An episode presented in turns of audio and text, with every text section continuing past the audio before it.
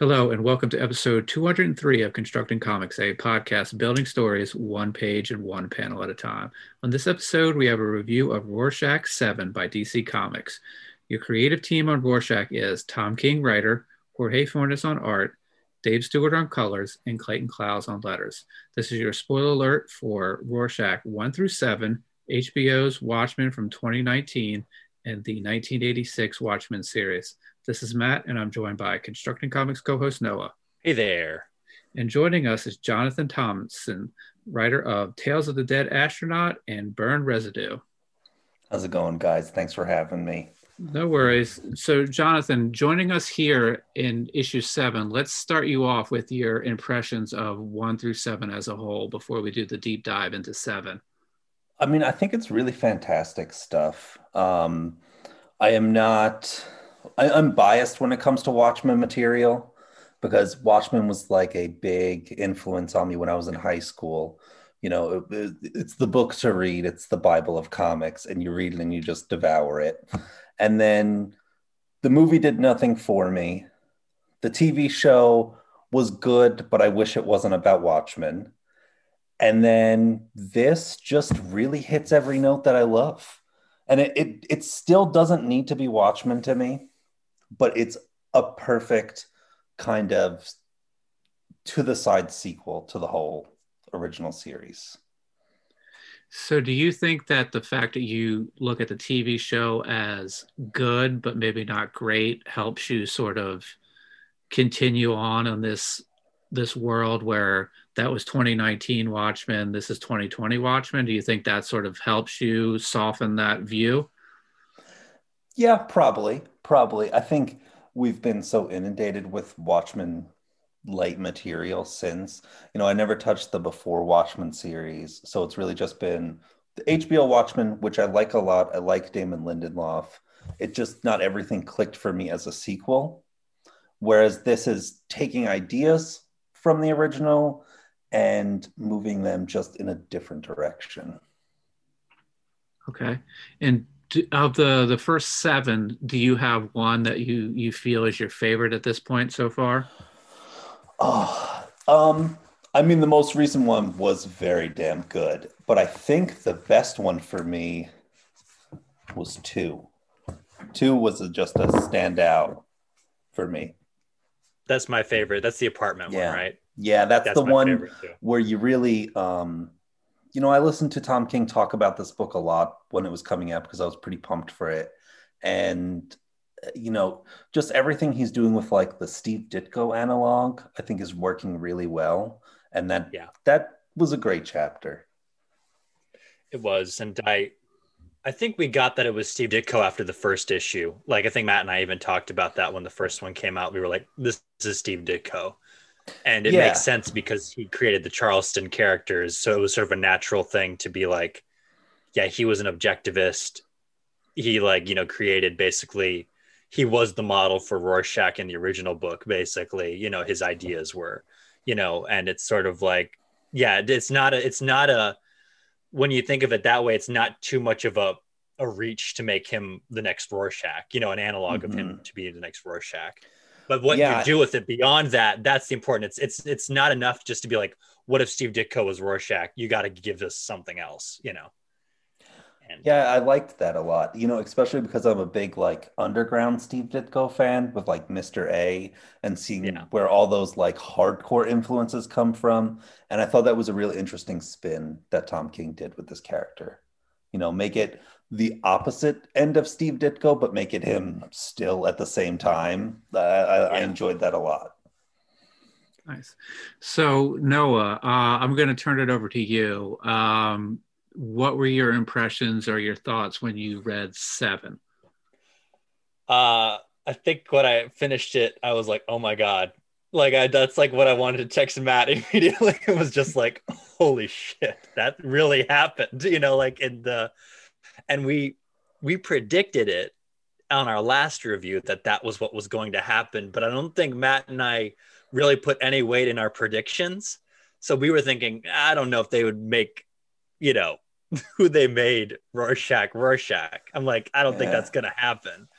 And it did and it was like okay now this book can go anywhere. And it's like this is nuts. But at the same time again kind of like what i just said about like it's not enough just to be like what if steve ditko was rorschach. This book i think does a better job with the what if the character who we're about to talk about is rorschach. Why is it important that he's rorschach? Why is it important that he sort of as might be falling into this ideology you know? And uh again it kind of one thing I like about the Watchmen TV show is it touches on an element of Watchmen that you know not a lot of people overlook is this sort of divergent history, you know, and sort of how that affects the world around us, and that that's from like a racial point of view in the TV show. And on this one, it's purely comics, which is something that's touched on in the Watchmen graphic novel as well, where it's like you know there's that huge section in the book where it talks about Joe Orlando and his career in comics and how it's different from his actual career in the reality that we live in. Um, so I really like that, and it's it goes along with it well. And we'll kind of get into sort of we talked a little bit over the chat before with this, like some of the issues that were kind of distracting about this. But I think overall, I'm really I'm still really excited to see where this book is going, and the fact that what happened in this issue happened. I'll just repeat myself and say, I'm just happy to know that this can go anywhere now. You know. Um, and I'm excited to see where it'll go. But Matt, what are your thoughts? Yeah, I mean, you you expressed it really well. I mean, the last time that we when we read six, and it was the sequence of the detective driving in his car, listening to the tape, and we're like, all right, it repeats in two panels. This is Frank Miller. This is Frank Miller. Like, they're obviously setting us up for it being Frank Miller, but we're like, do they really have the the the balls to to do this? And you know, we gave the spoiler alert in seven, they they do. And um, you know, he goes, you know, and it it's really crazy that we also have this Otto Binder, you know, tape that plays into comics history so much as well. So it's like in a weird way, it's uh it's a comic for dudes who are way too into comics like the three of us are. Yeah so you know we're just geeking out on all of this stuff so um you know necessarily somebody who who picked this up from the you know the 2019 HBO series might be like, oh, it's just some weird old dude answering the door. But we're yeah, all exactly. like, we're all like, oh, like freaking out, like, you know? So there's got to be two sort of reactions to that. I, I yeah, I'm wondering on Jonathan's thoughts on this too, because I thought the exact same thing, Matt. Like, does this play as well of someone who's just picking this up, you know, and reading it and having no idea that it goes? I think it does, because I think this book is just so intriguing from start to finish, and it's a really good mystery. And this is just sort of another clue falling into place. And whether you know Frank Miller is an actual person or not, I don't think it affects the story. But I'm interested in what Jonathan has to think what thinks about that. Yeah, I mean, I the uh, I because of the way culture has gone, where everyone's trying to predict everything before it happens and then is being disappointed. I just let the story take me. So I was even more thrown off when Frank Miller answered that door, uh-huh. uh, it, which was great. Uh, I loved every second of it. I couldn't believe that they went there because I never expected them to go that place. Um, I think it is interesting for someone that doesn't know comics history to be picking up this book in the first place. And then, secondly, like, I, I think it works because it has made up analog characters alongside real people, and that almost makes it a more lived in world.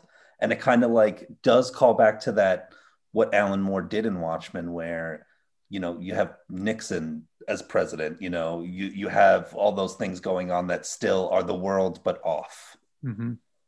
yeah and you have like yeah you have cameos from historical figures and that yeah. and, it, and it works really well and you have actual historical events so having like the real life accounts of things that happened with otto binder happening in there adds so much weight to the story and that's sort of the unique historical event well, there's a couple of unique historical events. There's the one where they talk about all the um the mining disasters. I think in Colorado. I think that was like issue yeah three or 4 mm-hmm. Um, And uh, then they have the Otto Binder historical stuff, and of course they've mentioned Vietnam and things like that, which is important for Watchmen. But it's cool to have these like I think that's something that I liked about what the Watchmen TV show did was sort of introduce people on a mainstream level to like the Tulsa massacre and and things like that. And this I don't know if this will be as mainstream, but like for me, I didn't know the full details about Otto Binder's family life, you know.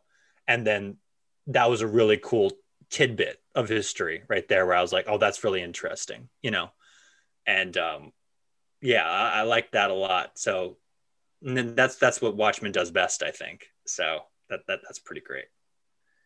Yeah, in a in a strange way, it's sort of like you know, in the presidential race, we have Redford, who is a real person in our world, running against Turley, who's a fictional character, and then we have Myerson, who's a fictional representation of somebody that we we kind of know, and then we have Frank Miller, who is proportionally the the same person that we know now in this 2020 um, Watchmen universe. So there's you know there's a, a lot of sort of like a little bit of this and then a lot of of of that. So it's an interesting way that they they do that. Yeah, I'm wondering what Frank Miller thinks. I'm hoping interviews come out soon about this. like uh if he cares. if he cares. I think he I I listened to an interview with him last week. Robert Kirkman interviewed him, I think, for Collider. Oh, okay. And it was a really good interview.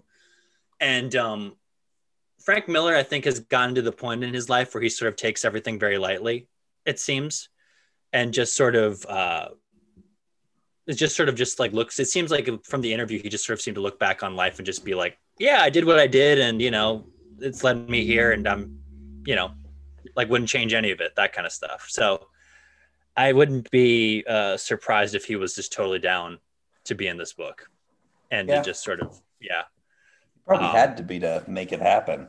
Yeah uh, he had to be. Yeah. Yeah and so- um yeah, so that was going to be a couple of the the the sort of Frank Miller. I think we should do like the Frank Miller uh, section here. There's got to be Yeah. a couple of things like he and Tom King have had to have spoken about this. They've been, you know, at Batman panels together. So, did at what point did Tom King say, "Hey, I'm going to put you in this book," and he had to be like, "Sure, go ahead and do this." And the other thing we have to think about is Alan Moore doesn't think positively about Frank Miller. So like, you know, we're like Frank Moore or Frank Miller doesn't care about this. Alan Moore probably doesn't care about this, but somebody's got to be whispering in his ear somewhere that said, "Hey, you know what? DC did this, and they put Frank Miller in in a Watchmen book. Like, it, it is he going to be able to resist the temptation to to speak out about this? Uh, Jonathan, what do you think? What do you I'll think about be creating a hex on someone I, I think I think he's the last person to care. Um, yeah, you know, it's it's an interesting.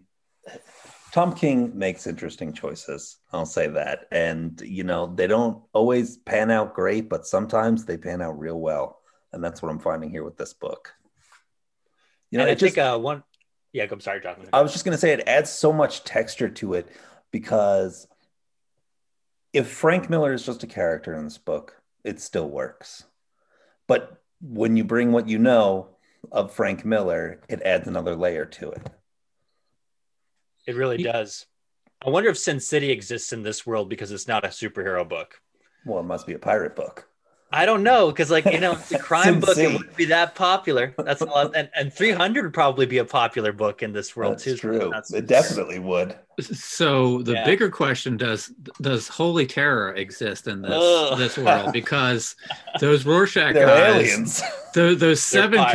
cavalry guys, those seventh cavalry guys would love the holy terror. Like, Yeah. and I feel like that's, I feel like that makes it a little problematic that Frank Miller is wearing the Rorschach mask because you know it's it's documented that he sort of went off the deep end after after 9-11 and you know that that that holy terror was supposed to be a batman story Yeah. and dc was like no no no we, I we can't do so. this so like dark horse took it and they're like just strip out all the the Batman stuff. So, what do you feel about the the problematic sort of nature of of Frank Miller post 9/11? Frank Miller, I guess maybe. You go ahead, You know, Johnson. it's, it's it's funny that you bring up the the Seventh Cavalry because again, I've just divorced the two projects from each other, even though uh, Watchmen HBO is definitely supposed to take place in the same world as Rorschach, and I forget that that you know that might be a layer that adds the wrong kind of storytelling to it. You know, that's where I like to see the projects as separate because then it kind of devalues the fact that these people are going around in Rorschach masks when it's, you know, an incel cult is doing them.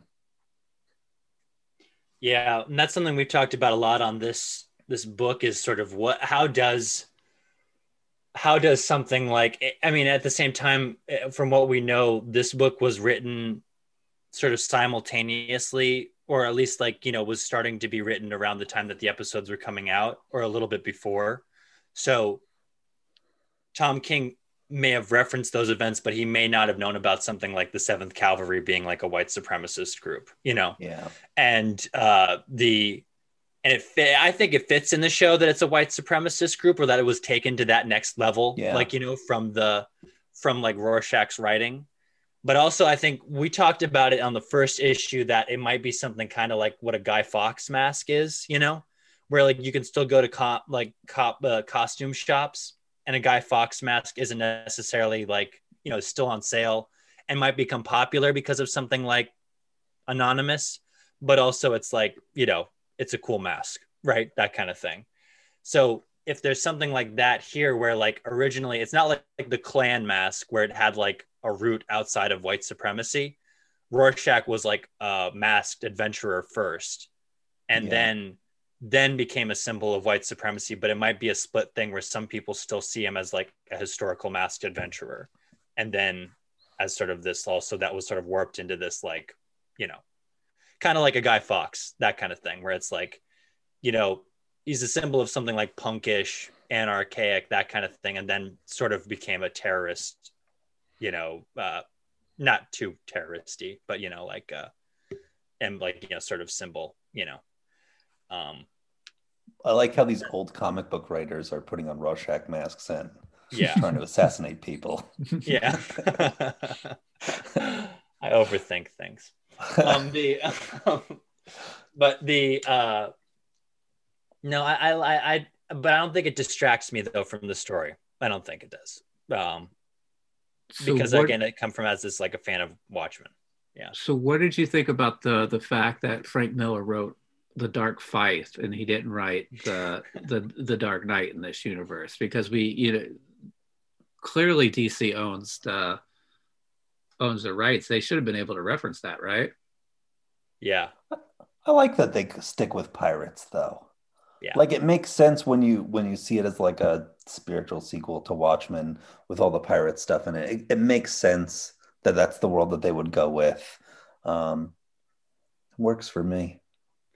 that's where it got distracting for me, I guess.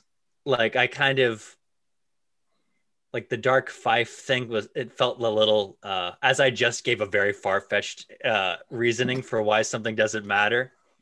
I was like, that's what you came up with was the dark fife, right? That kind of thing. Like there wasn't anything like and just so you could have it sort of rhyme, that kind of you know, with the title.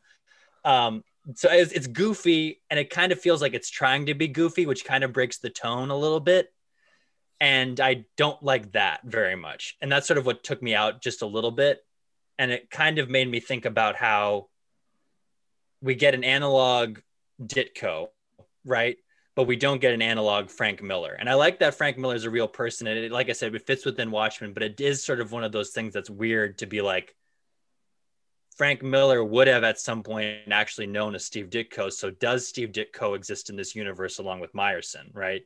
And that's Yeah. sort of like it's not a thing that Too really, complicated. but it does get complicated, right? You know, Yeah. and it's like in order for you know Frank Miller to have gotten a uh, like a career in comics, did he do it the same way where like he worked at the Marvel analog, whatever it was first, you know, and all and so on and so on, that kind of thing. It's just sort of that's the hard part with you know, alternate universes, is that you know it's good to have a close divergent point like you know the 40s or 50s so that you don't have to go too far back with rewriting history but still you have a lot of questions to ask with alternates and um especially Yeah, when there's real character I agree. That's one area where like I would have preferred that he didn't actually use Frank Miller, but just still had him look like Frank Miller. It would have Right. served the same purpose, you know, just like the Ditko analog. Yeah. yeah it would have been interesting because like um you know we read issue one and Myerson got shot and then issue two we sort of put the pieces together they were like oh that's Ditko just you know in the persona of of Myerson but with this they just right away you know they gave us Frank Miller it would have been interesting if like you know he would have came to the door and he would have been like oh my name is Franklin, you know, Myers or something, and then we would have like got to know him, and then go, oh wait, that's just another analog for, for realize, Frank yeah. Miller. But now, like, we just we just went we just went there right away. But he also he watches he watches the debates with the Rorschach mask on, a Home Alone. yeah Yeah, I think he's gone full crazy at this He's gone point. full crazy. full on full crazy as, and but as the real Frank Miller probably has.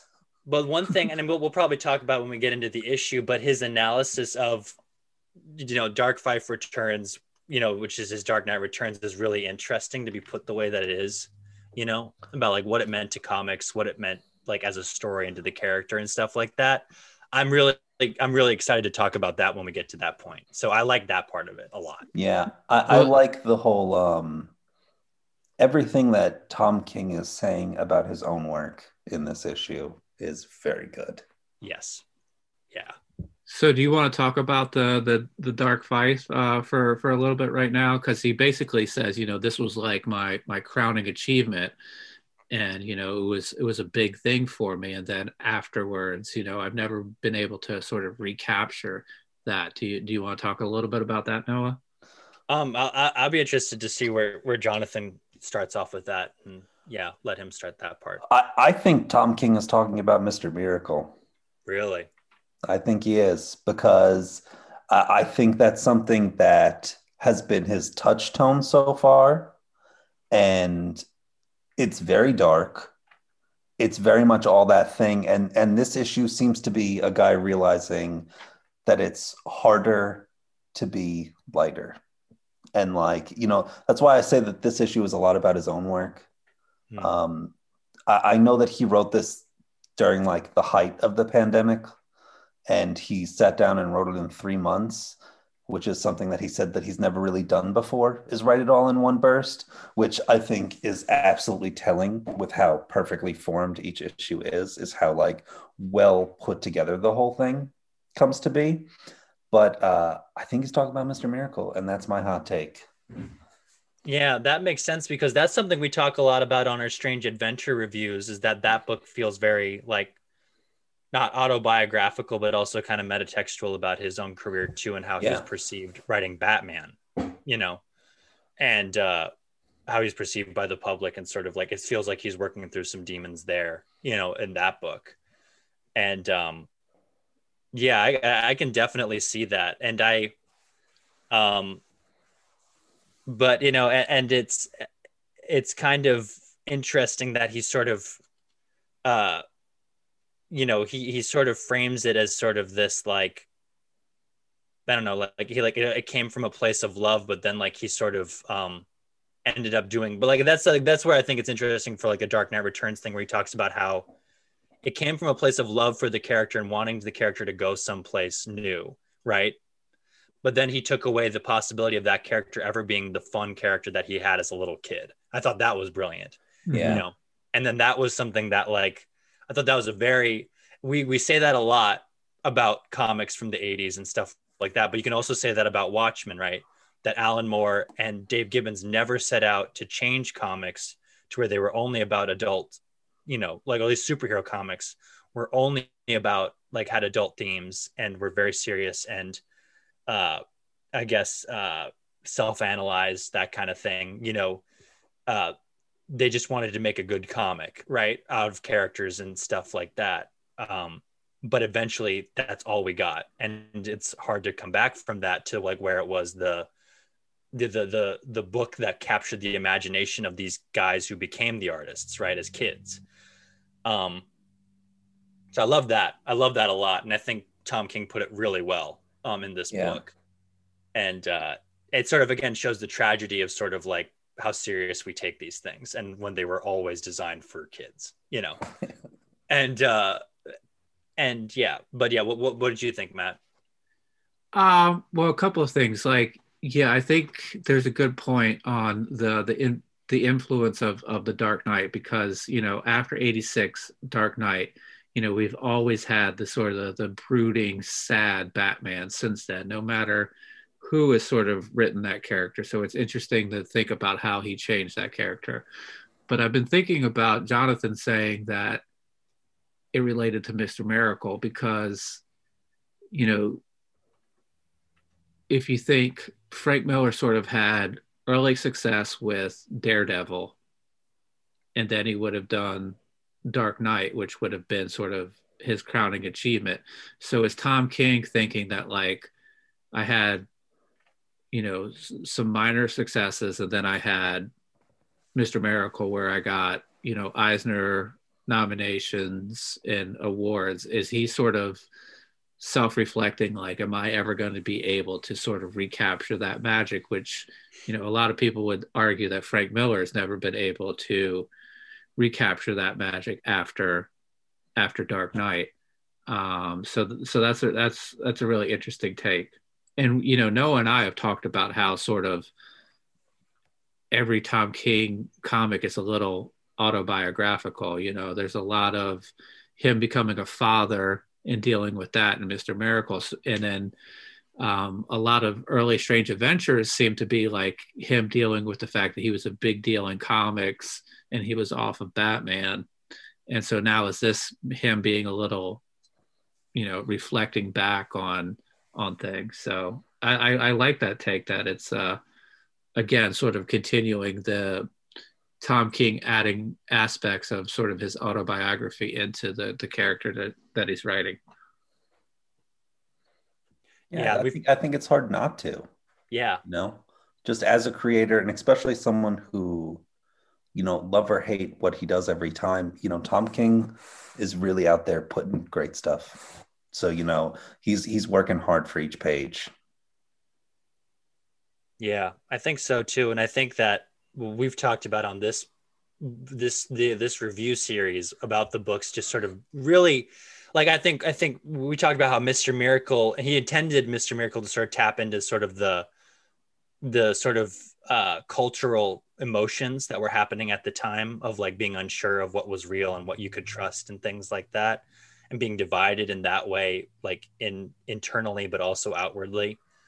And this book is sort of it seems to have captured sort of the other cultural emotions that have happened since then of just sort of this like continuing that like paranoia and that uh, like sort of mistrust of what's real and what's not real.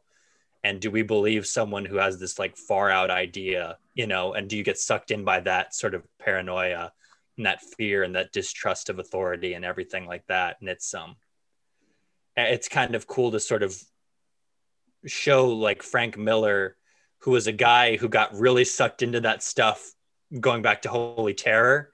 Like it's like it's interesting to see him be sucked in you know that kind of thing. Like uh it's um and maybe it's sort of Tom King trying to work through not getting sucked in too which is funny again because like uh you know leading up to this he made the accusations about Jae Lee being a Comicsgater out of nowhere right you know that kind of thing and getting sucked into the fear and the paranoia around things Yeah, and um, so I think it's Tom King also working through like, am I going to get sucked into, you know, the scary stuff? You know, it's uh, the witch hunts. You know, and it's on both sides, right? You know, it's not like it's not me. It's not mutually exclusive. And um, I think Tom King's really exploring that really well in this book.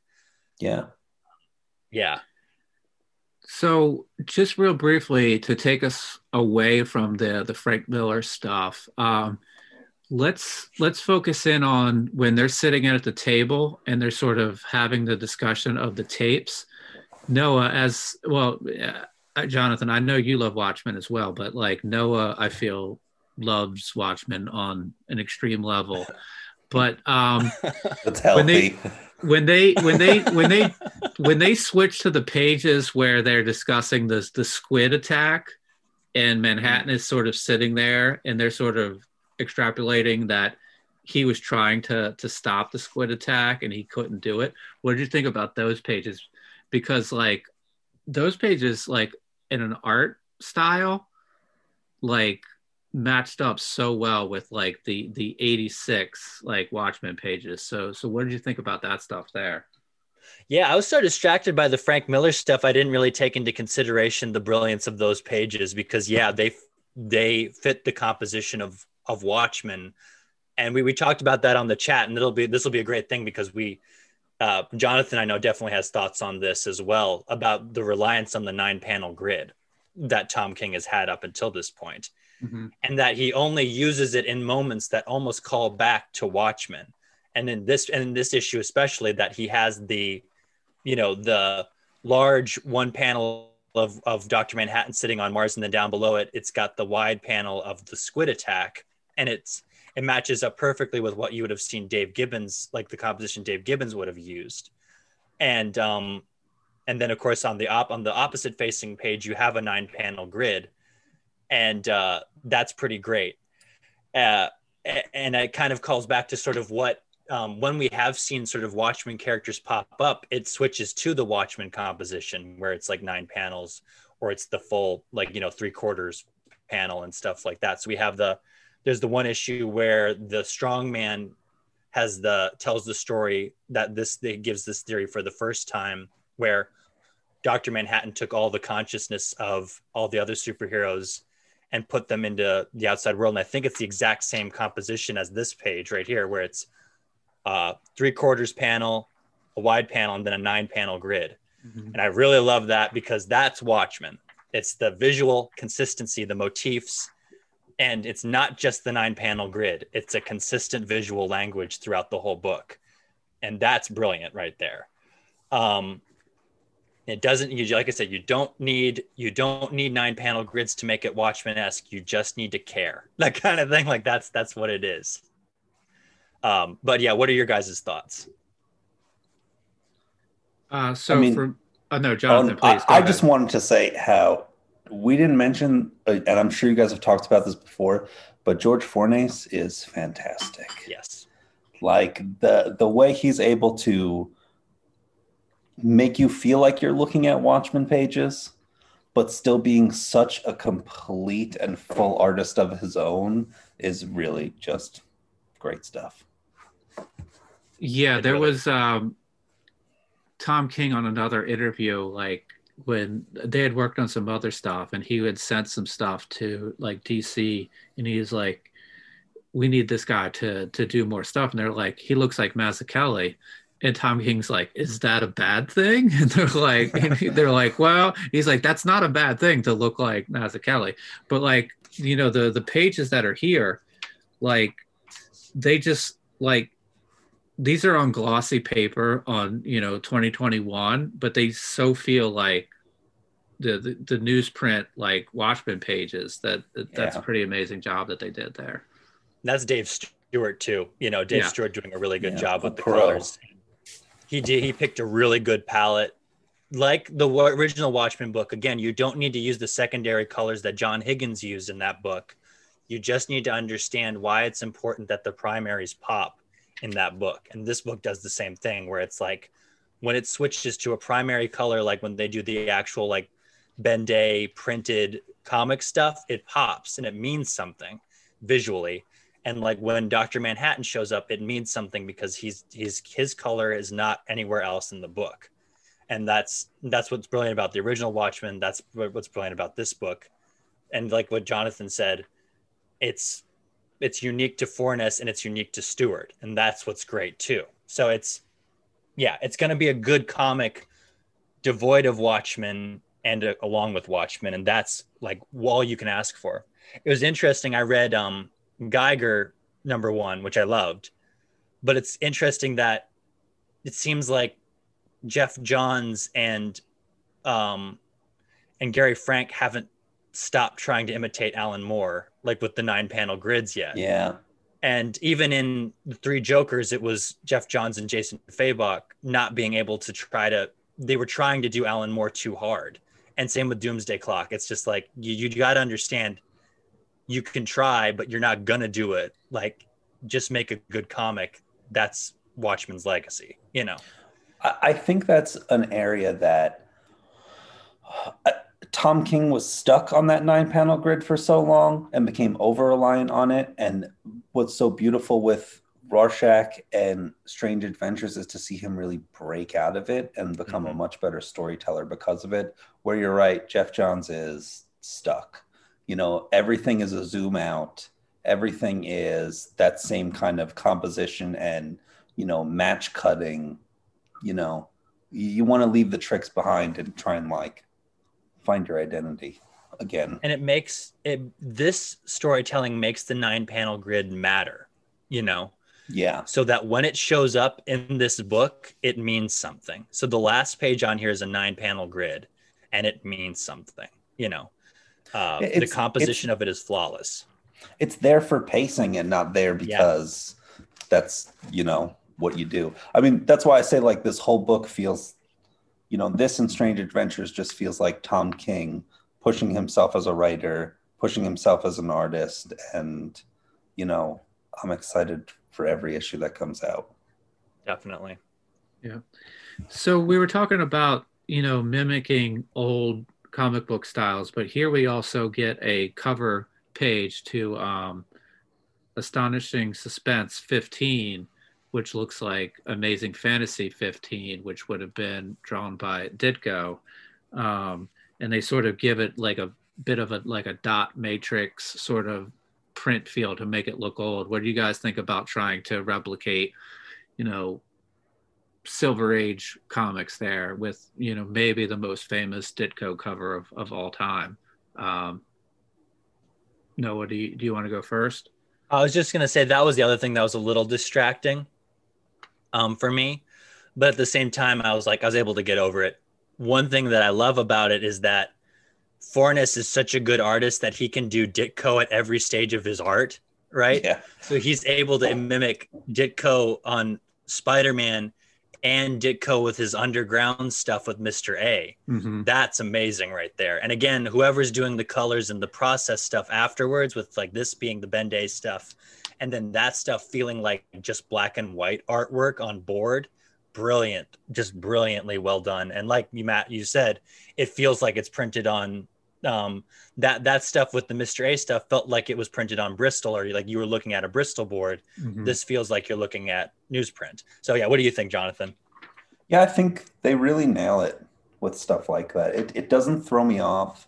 Um you know it's not as the coloring is not as natural as like if you had picked it up back then, but it pops in the right way, especially when you look at like the next page with like the sepia tones and the past and thinking about the record. You know, it, it all works, you know, it works so well. Yeah, Matt, what do you think? Yeah, I mean, again, this is almost like it's a wink and a nod to to to dudes or dudettes that are way too into comics to have it in the same pose as Amazing Fantasy 15. so like I go, oh okay, yeah, I know what they're doing. But like again, if somebody who loves the the Regina King Watchmen story, if they pick this up, they're just gonna be like, oh, that's a cover to to an old book. So it, it works on on different levels. Um, so no, I really enjoy it, and it's again like they're you know Dave Stewart is doing the colors, but like at what point are they sort of having sort of a production meeting where they're like, we need this to look old, we need this to look like a Watchmen page. Like, do they is Dave Stewart like trying to grab palettes from from Watchmen and and drop those into to whatever he's doing? Um, it's just a really amazing job. It is, yeah. yeah. And it's also like it's great that it's like the whole book is like a four color palette, which is great too. Um, mm-hmm. And it's sort of it, feels like a modern comic while still also harkening back to original comics where it's like very minimal, and that's sort of what Dave Stewart does best. Like mm-hmm. is like the like limited palette colors. Um, it's great, but I, I think also people like I think it also just you know the change in style gives it a feel and a texture that makes you that harkens you back to the past, which is also great. And it's like Jonathan said, stewart does a great job of distinguishing timelines using things like sepia tones. We've noticed that in other in other issues too. You know, it's just great to have a strong visual language where you have geography and time separated by color, and that's just good comics. Yeah, it seems like Myerson has the the oranges. Uh, Laura has more of like the the yellows, and uh, and then when we go with the detectives, we get we get the detective, we get more of the the blues. So like the colors and the themes sort of match up with like what character we're following in those pages. Yeah, that that carries over from the yeah. last issue, which was also brilliant. Yeah. Yeah, it's that they all just work so well together on this book. They do. Yeah. So, you know, one of the other themes that we have running through this book is everybody listening to the the Otto Binder um, tape, or I think in some cases it looks like it's a reel to reel, and they're they're trying to to to hear the message, um, and that's also sort of portrayed in sort of like a left to right, like the sound coming out of the tape going into the to the ears of of the listener. What did you guys think about when the various people are listening to to the tape, trying to hear that message that uh, you know when we had the flashback, Otto Binder is like, "Do you hear it?" You know, Laura and Myerson are like, "Do you hear it?" Frank Miller's like, "Do you hear it?" And then at the end, he's playing it for detective. What do you think about the sort of the way that we we show them listening to the uh, to the the recording there? You go ahead, Jonathan. I mean, it's just really compelling the way it's it's laid out. Like the page where um, I'm, I'm looking at the page after the Watchmen spot with Dr. Manhattan where you just see Myerson sitting listening to it throughout the years and it just there's nothing there for you to find or pick out letters and try and see what he's reading mm-hmm. or hearing but just the facial reactions that characters give sell so much and that's it really works in unison quite well yeah and we, we see him we see him aging and sort yeah. of like early on he's this sort of like uh, he almost like in the in the three panels before the final panel he almost sort of like leans in to to the to the sounds that are coming in like he's like he's getting it and then like in the fourth one he's almost like resigned like i understand yeah. what i'm getting so like even without sort of like having like a caption box that says i think i understand i understand i fully understand like we get that through the the communication of the almost the way he's leaning into it. Um, Noah, what what are your thoughts? Um, I, I, love that that page that that yeah Jonathan brought up, and it kind of also goes with like the page that I love, and it, it continues with um, we, we talked about it on the last issue, the power of like just having empty panels on your page for pacing purposes, and I love that this book is doing that. So there's that nine panel grid page where Laura and and Myerson are at Frank Miller's house, it's that flashback and there's that right facing page with the nine panel grid but the top right and the middle left corners are just blank white. And it's just the lettering carrying over from one panel to the next. Mm-hmm. and having that there is some like unspoken like magic right of like pacing right there. And just you want to know what the philosophy is behind having a blank panel in your book. Like it's as much about like right there it's like oh wow it is as much about what's drawn as what's not drawn you know? And it's that's something that this book is really challenging me on as a comic book creator is like when is it important? And of course i'm not going to start doing this on dino thrashers or anything like that but like it's like when is it important to not draw something you know to leave a part of your page blank?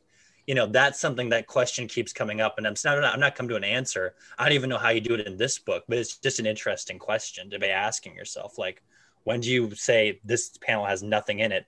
And obviously there are the panels where it's like we've talked about like the gi joe issue where it's just boxes and people in darkness you know but this is like a white panel and no one's in a snowstorm.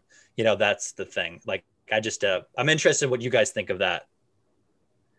Yeah, so it's an interesting choice because a lot of times when we see the the background drop out, it's to make us focus on like the characters. Like it might be like a fight scene, and then all of a sudden, like the you know the fatal blow is delivered, and the the background drops out so that we focus on the characters. But here, it's just sort of a continuation to make us feel like, okay, I'm listening to this tape. Some time is you know gone by i'm still listening to the tape so it's it's an interesting way for backgrounds to drop out so uh, jonathan do you do you have any thoughts on uh, on that page there yeah it's it's like um you're experiencing what the character is experiencing the frank miller character in that scene whereas this white empty page uh, panel because he's sitting there just listening to nothing. And I, I think that really it layers the page beautifully and it adds to the character of it all.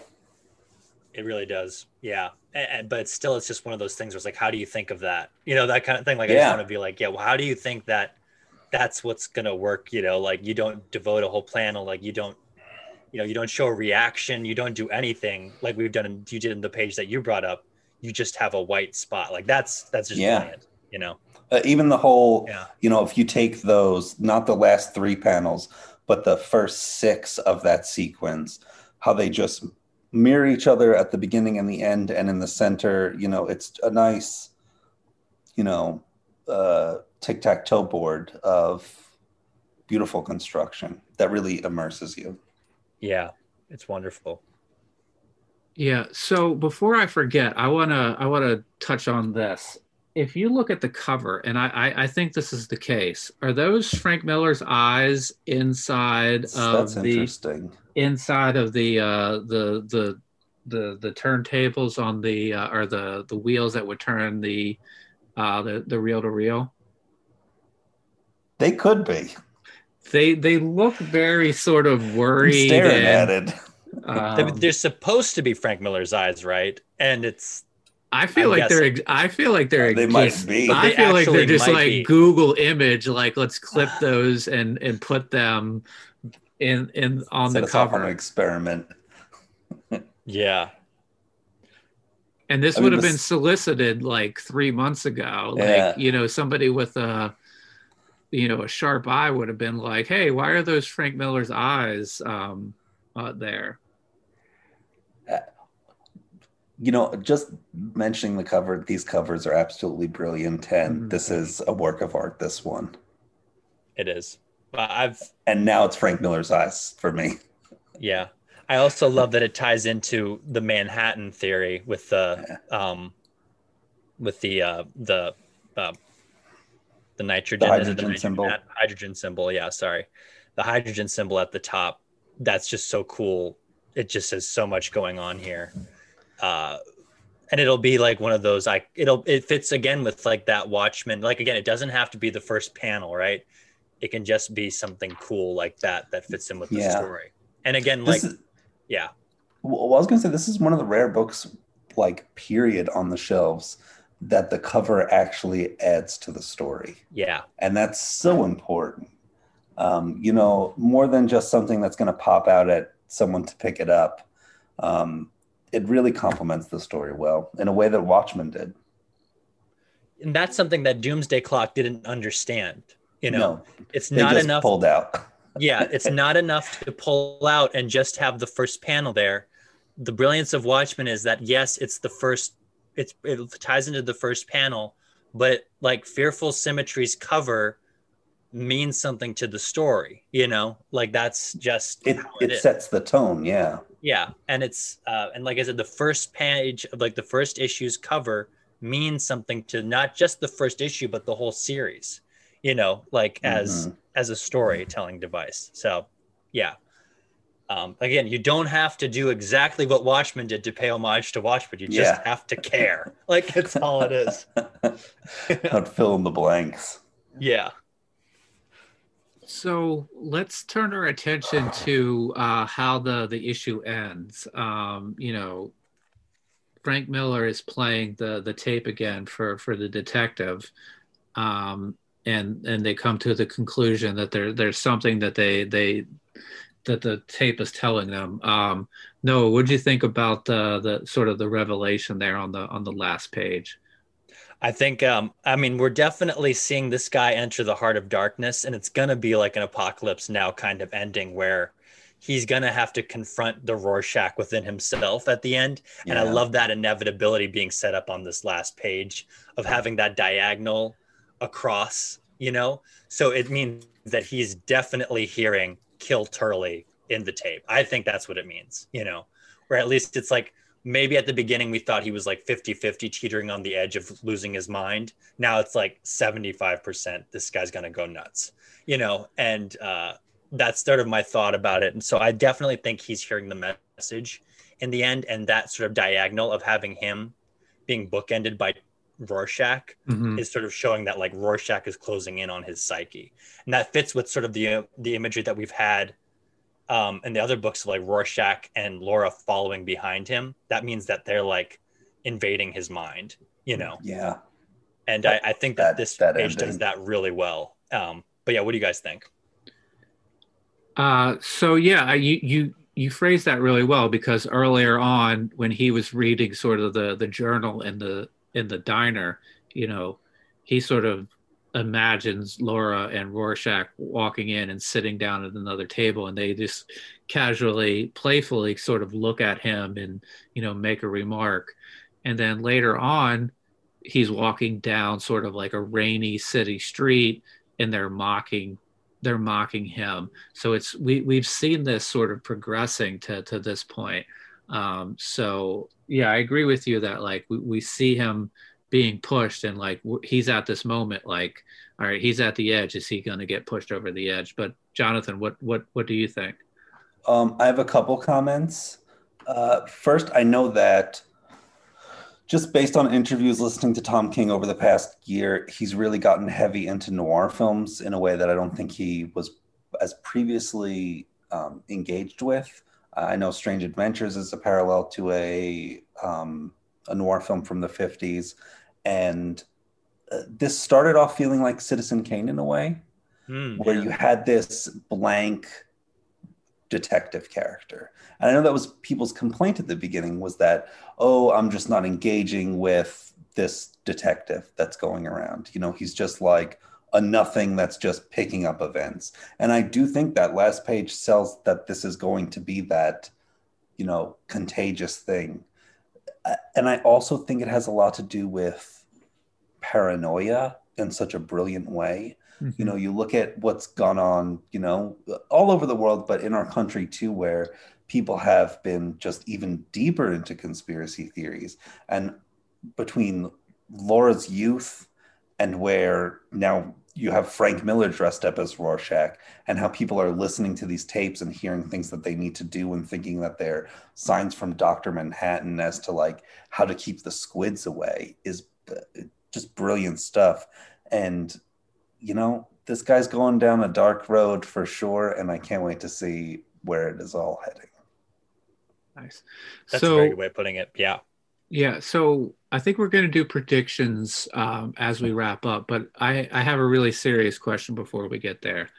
Um, I need to CGC the the first appearance of Frank Miller. Is it this one or is it the one before um, that I can CGC the the first appearance of Frank Miller in comics? I think it's this one. Uh, He You don't- hasn't appeared before.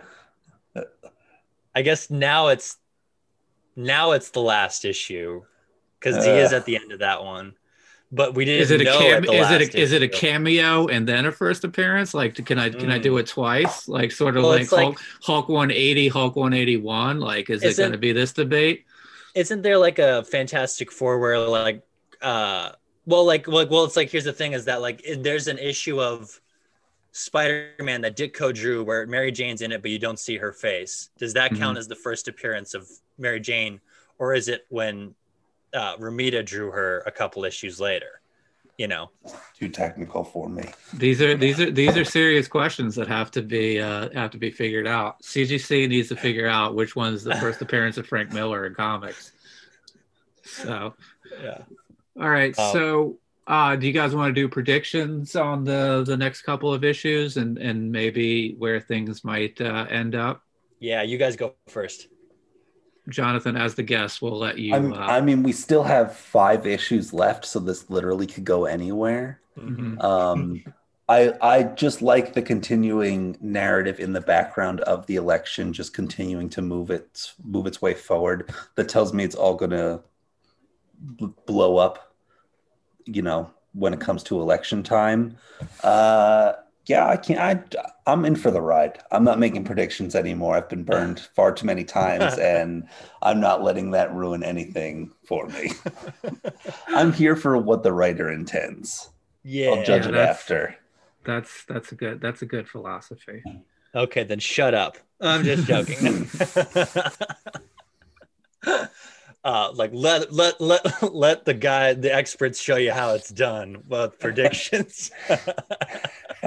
I don't think we've ever hit one of these before, so we can keep going. no, yeah, this. I think that's what is so enjoyable about this series is that we predicted something wild and it came true. Yeah. Um, Oh, when we- I predicted that, uh, what did I predict in uh, Doomsday Clock? That um, I predicted. No, what, what did I?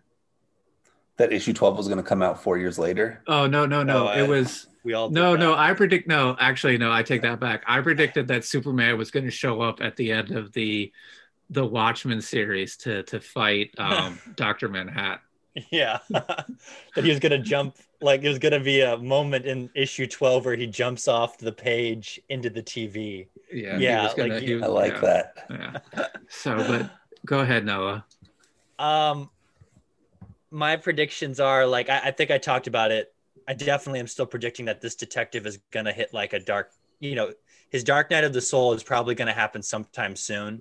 You know, and then it's gonna be like there's gonna be a moment of where he's just like there's. I think he's at the point of no return, right? You know, after this issue, like he's hit. Like this is the midpoint, I guess, like of the story.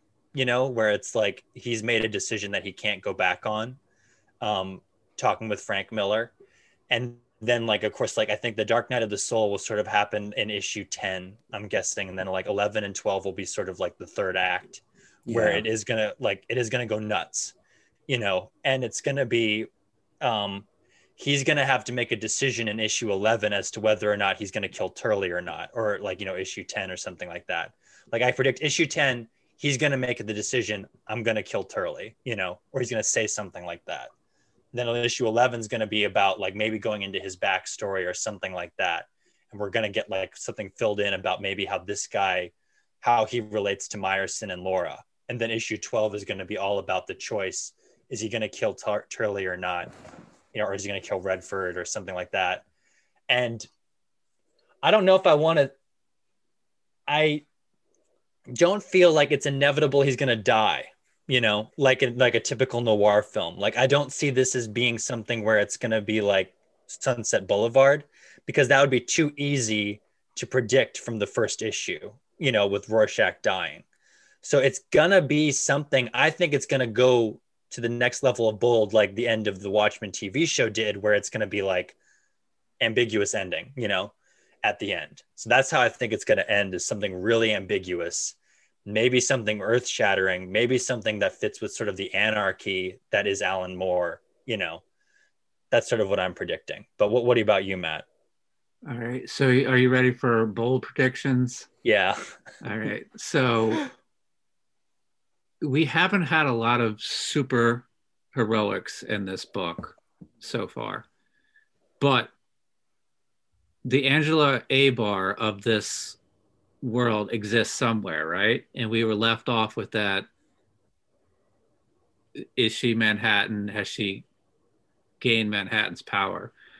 Uh, I'm going to make a bold prediction that Angela Abar shows up as some sort of character to um, flush out all of this this Rorschach nonsense because it's going to make its way back to her in Oklahoma, and she shows up to to stop it. I know that's that's bold, but I, I like the I like the bold prediction. I mean, Frank Miller just showed up in an issue. I actually probably think that's likely to happen now. well, here's here's something we predicted in the first issue because we were listening to the seance and we were like, all right, who could be conducting this seance? And in this issue, they didn't say it. But like, if there was magic involved, could we see an Alan Moore analog of sorts showing up That's at some point in this book? Matt, do you still think that we could see an analog of Alan Moore showing up? I do. Or Dave Gibbons might even just show up as himself. I still feel like now that we've, you know, we we we thought that Alan Moore was a possibility early on, and now that Frank Miller has opened the door in his nice Connecticut home or upstate New York home, I it's it's certainly possible that DC just wants to drive the screws into Alan Moore a little bit more and have him show up in a in a Watchmen book. We own you, Alan. Don't try to fight it. You are a character now. You're, You're in the universe. Yeah, that's that's actually yeah. a really that's a really weird thing. That's you know that he's been he's been fighting to get the the you know the rights to Watchmen. Like, are they gonna just just be like, hey, we're just gonna throw some salt in the wounds, and you're now a character in, in Watchmen. We, we we put your likeness in there. You know, that's kind of like a a great writing trick though too is we're just halfway through and he's introduced Frank Miller, which opens the story up to really anything can happen now. Anybody can show up. It's like you, you thought this was the moment that was going to throw you off. There's probably something coming that was set up because of this. It's a clever twist on the anyone can die idea, except yeah. without any death, right? like that's mm-hmm. a brilliant way of doing that of it being unpredictable is having this be the like i said like the midpoint is really brilliant um in the story that that's pretty great that's that's uh, your screen you know screenwriting right jonathan that this is kind of this is technically the midpoint right i'm using that term correctly i mean yeah i'm well it's a pretty even number 12 you know yeah. we're we're in i feel like we're we've crossed into that second threshold really mm-hmm. with with the beginning of this issue we're in you know almost the second act you know the halfway part where the story is going in a completely new direction you know it i can't wait to read this when it's all done yeah cover to cover because these issues are just so they're everything that's great about comics in a sense where the writing and art is in such a rhythmic pattern that each issue you just lose yourself in. You know, you, it's you know what Alan Moore always talked about is like putting the reader in a trance, and they succeed so well at this one. Yeah, I'd really like a director's cut of of one of these just to see sort of the the back and the forth. I know recently uh, a director's cut of uh, Strange Adventures one came out where we saw some of the you know the process but the, you know that would be really great to to see this as well. What about i'm uh, looking for the annotated version where it says you know on this page that's frank miller writer of the dark knight returns. Asterisk. Yeah. Yeah. Written written in the in See. the margin written in the margins. Yeah. i cleared this with uh with frank at new york comic con you know 2018 um, a day but, before the issue was going out, I cleared it with Frank. Yeah. so you know, we talked about Angela. Uh, what about Dan and Laurie? Do you think that they mm. could? Uh, I mean, technically, in this world, Dan's still in prison. Laurie is a, an FBI agent. Um, do you think we could see any of them? I think Dan, because Dan's a comic yeah, Dan. book fan. Yeah, and um, I'd be interested if if they brought Dan in because that would fit his character would fit in this story because he's the geek of all the people. Like he's the one who's into mythology and into comics and and superhero comics and things like that. Like I think he's the one that brings up Batman, doesn't he? In the in the Watchmen book, I think maybe. Mm-hmm. Um, possibly, but he also sort of is the one that has doesn't don't you feel like he's the one that has most of the interactions with with Rorschach? Um, yeah. yeah well, Kovacs. He's, he's, he's kind of the, the the missing link from the show. He's like the one yeah. character that wasn't in the show, and that kind of makes it, you know, if King's idea was to make it just adjacent to the show. You know, that would make sense. It would. Also, it would be interesting to see if superheroes show up at all.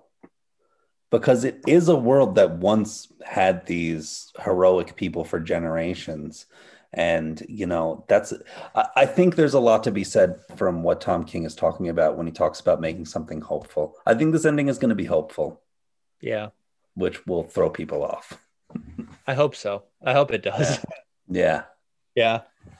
Nice. So, um, Jonathan, do you have uh, any final thoughts as as we wrap up here on on Watchmen? I know you gave some of your predictions, but um, actually before that, um, I just want to give you the welcome to to break down uh, future issues as as we go forward. Um, I know Yeah. I'm doing that. Oh, yeah. I'd love to, especially when it's over. So, yeah. I don't want to impede upon your beautiful collective here, but Uh. definitely when it's over, I'm I'm down to come back. You know, it's uh, like I said, I can't wait to read it from start to finish. You know, Tom King is a writer that I have mixed feelings about. I did not really like his Batman run. I loved what I read of Mr. Miracle. I liked Vision. I really like what Strange Adventures is doing. And then I just love Rorschach. Cool. And the the Baghdad one, which is Sheriff of Babylon. Sheriff of Babylon, very good. So, um, Noah, I know that uh, you know you and I have been breaking these down as we've gone, and you know, in all honesty, other than the vision, we've probably broken down every Tom King book that's that's you know one of the major works that's come out. But uh, what are you what are your thoughts so far as we close? up?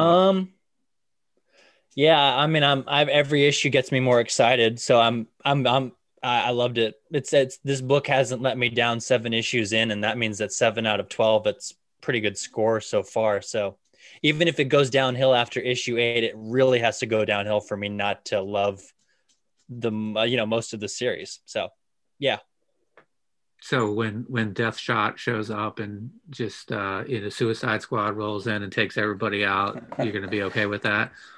Yeah. When. uh when Doctor Manhattan's son from Doomsday Clock shows up, um, it's just you know, I'll still love this You'll be series. ready for it, yeah. Yeah, I'll be ready. Yeah, So- I hate Doomsday Clock so much. it, it, it, it, it, there was actually, uh, there was the, the one issue where Superman was sort of, or where they were sort of playing with the Superman timeline. That was the one that really worked well, but everything else was, Yeah. was a big train wreck. I liked I liked the marionette and the mime. Yeah, I did too. Brilliant characters. Yeah, Why I are they in this story? He Yes. should have put them somewhere else. Ugh, great characters. there are, and there are issues in that series that I love. I liked, I liked um the new how he did the new Rorschach. I thought Yeah. that was really well that done. was well done too. but then he just dropped it. Like yeah, you know, he didn't mean anything in the end. And same with like bringing the comedian back. It didn't mean anything. And I But- was just like, oh, did it mean something? no. Okay. no, I was gonna say I think that makes the case for what what King did with this, which was sit down and take three months and write this thing all. You know, Yeah. I think there's a lot to be said for doing it that way. Yeah. You know, Yeah. that, that that's a lesson to writers out there. It is.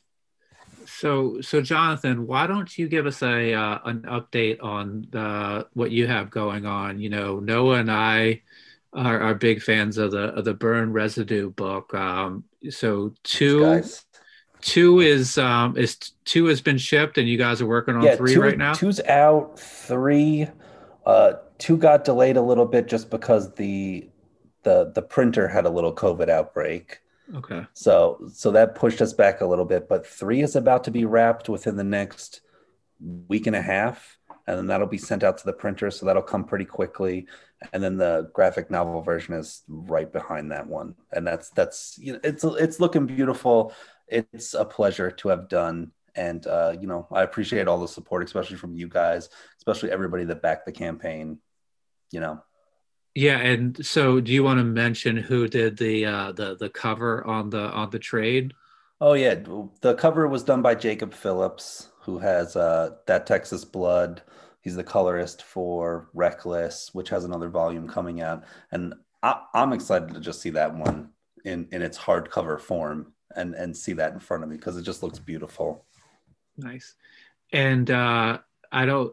I think I saw some progress pics um, of Tales of the Dead Astronaut. Is there is there anything going oh, on? Oh yeah, uh, I don't know if I mentioned it last time, but we got picked up by Source Point Press. We're going to be doing a three issue run starting in the fall. You know, we're just George and I are just finishing up issue three, uh, which has been a blast. You know, Tales from the Dead Astronaut was my first big leap into making comics which is awesome because it's worked out so well that people wanted to see more of it.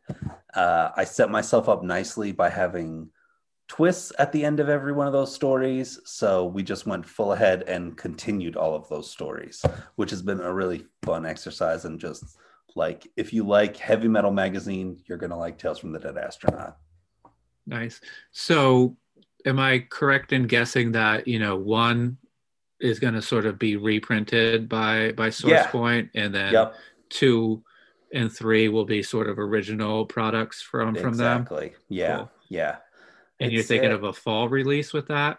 I i believe they're looking at the fall yeah. Nice. i think september october. I'll know more in the next month or two. Nice. Yeah because you know again burn residue we love that but you know Tales of the Dead Astronaut was the, the thing that introduced us to, to you. Yeah. So so we love that as well. So and I know you have something else going on. I've I've yeah. had a chance to read that script. So uh, ho- I know hopefully real soon. Yeah. You know, we're well I'll say we're uh, I'm working with another artist, Ryan Tavares, who did Nomads, and we're getting ready to launch a one shot on Kickstarter, a game of doubles. It's about two twin brothers one was a former tennis player. Uh, he's kind of hating his life now. It's their 50th birthday, and the best way to celebrate is to lock themselves in the bathroom and do cocaine. and uh, I'll say that the book has it's fun because it has two different endings because both of these brothers will not make it out alive. Oh my gosh. That's a very youth story. Thanks. Uh, thanks. and and what about um, i know that you have a, a, website and, and a newsletter. Do you want to mention yeah, those? you, you can um spacestationz.com is the website. You can uh, there, there's a couple comics that i did with george the artist of tales from the dead astronaut on there. There's a short story on there. Uh, there's also a shop where you could buy I, I still have a couple copies left of burn residue one two and then three that will come with it. Uh, i'm doing pre-orders for the graphic novel version, which is going to be a pretty limited edition, one of its kind. Um, and you can find me at Space Station Z on Substack as a newsletter. You know, the first two I kind of got into like how my youth informed my love of comics. Then the third one, I just kind of gave away a free comic that me and George did. And then for the next one, I'm going to kind of do a lot of process stuff. So in the next couple weeks, I'll have that out.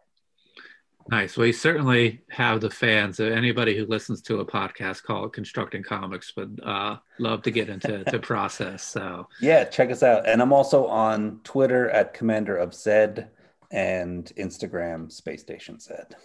Awesome. Well, we're going to link to um, to your website and give the link to have people sign up for your newsletter in the the show notes for this. So um, you know, just to cool, make it as easy as possible for for folks to to follow you and keep links to click on. Yeah, well, it's we're making it as easy as possible. They don't have to Google; they can just click, click, click. So every everything works out. So um, awesome. So um, as we as we close up, I'd like to thank everybody for listening. If you can give us a rating and review on the podcasting service you use, we really appreciate it. If you want to follow the podcast, we're on Twitter at ConstructCompod. Instagram, uh, Instagram is Constructed Comics Pod, and Facebook is Constructed Comics. And in addition to that, I'm also going to put a pre-launch uh, link to Dino Thrashers 2 that Noah is the artist on, and I'm helping co-publish that, and that's going to launch May 1st of 2021. Um, so check that stuff out in the show notes. But I'd like to thank everybody for listening. Uh, please be safe, be nice to each other, and go out there and make some comics. Thank you.